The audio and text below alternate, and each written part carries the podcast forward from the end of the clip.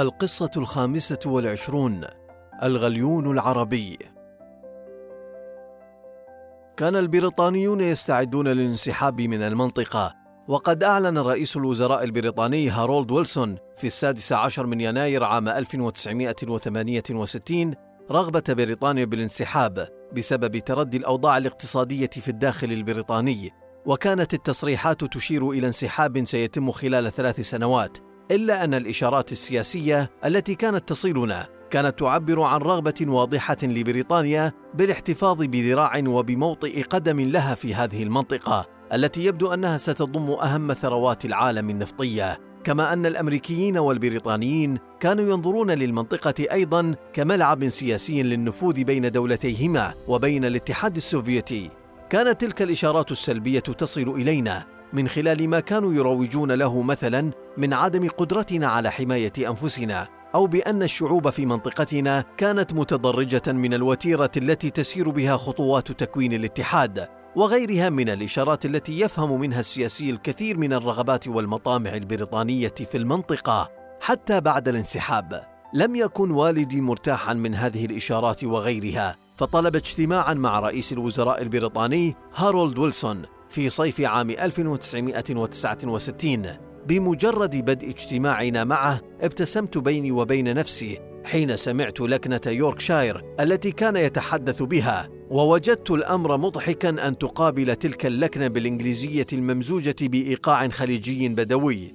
جلست أستمع إليهما وهما يتحدثان عن الكثير من الأمور المهمة وعبرنا جيدا عن رغبتنا في أن نكون سادة قراراتنا. تناول رئيس الوزراء ويلسون غليونه وملأه بالقليل من التبغ بينما كان يفكر. رأيت السعادة في وجه والدي وهو يشعل غليونه أيضا.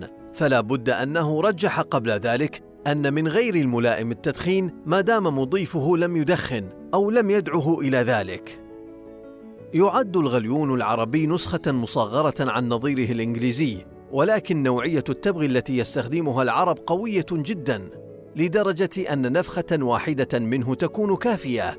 انسجم الاثنان بينما كانا يدخنان ويتحدثان في أمور المنطقة. أنهى والدي نفخته الأولى من الغليون ودقه برفق على منفضة السجائر، بينما كان رئيس الوزراء يتأمل غليون والدي، ثم ابتسم وقال: شيخ راشد، فرد عليه والدي: نعم.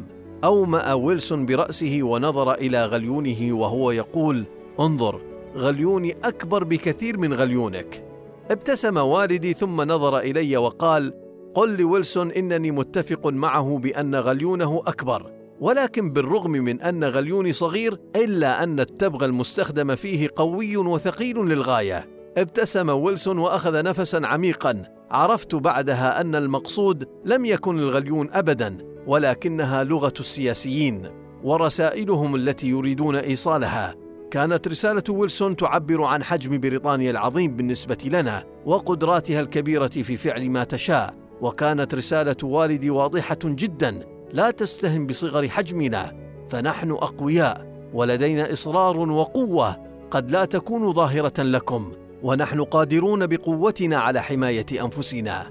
انتهت المحادثات بشكل إيجابي، ورجعنا إلى دبي ونحن نعتقد أننا استطعنا بناء جسور تفاهم والتأكيد على وعود الانسحاب في الوقت المحدد.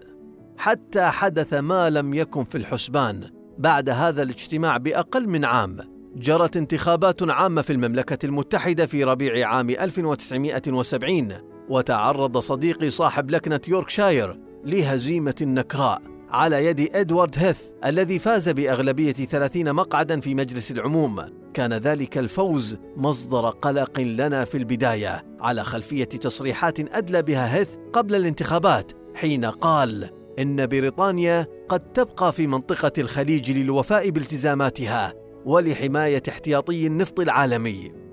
تزايدت حدة التوتر آنذاك إذ لم نكن لنقبل على الإطلاق بأي شكل من أشكال البقاء البريطاني. وقد حرصنا على نقل هذه الرسالة إلى رئيس الوزراء إدوارد هيث عبر كل القنوات المتاحة ولم أتنفس الصعداء حتى مارس 1971 رغم التطمينات التي وصلتني من مصادر سياسية حيث تم الأمر رسميا وأعلن هيث أن بريطانيا ستنسحب كما وعدت.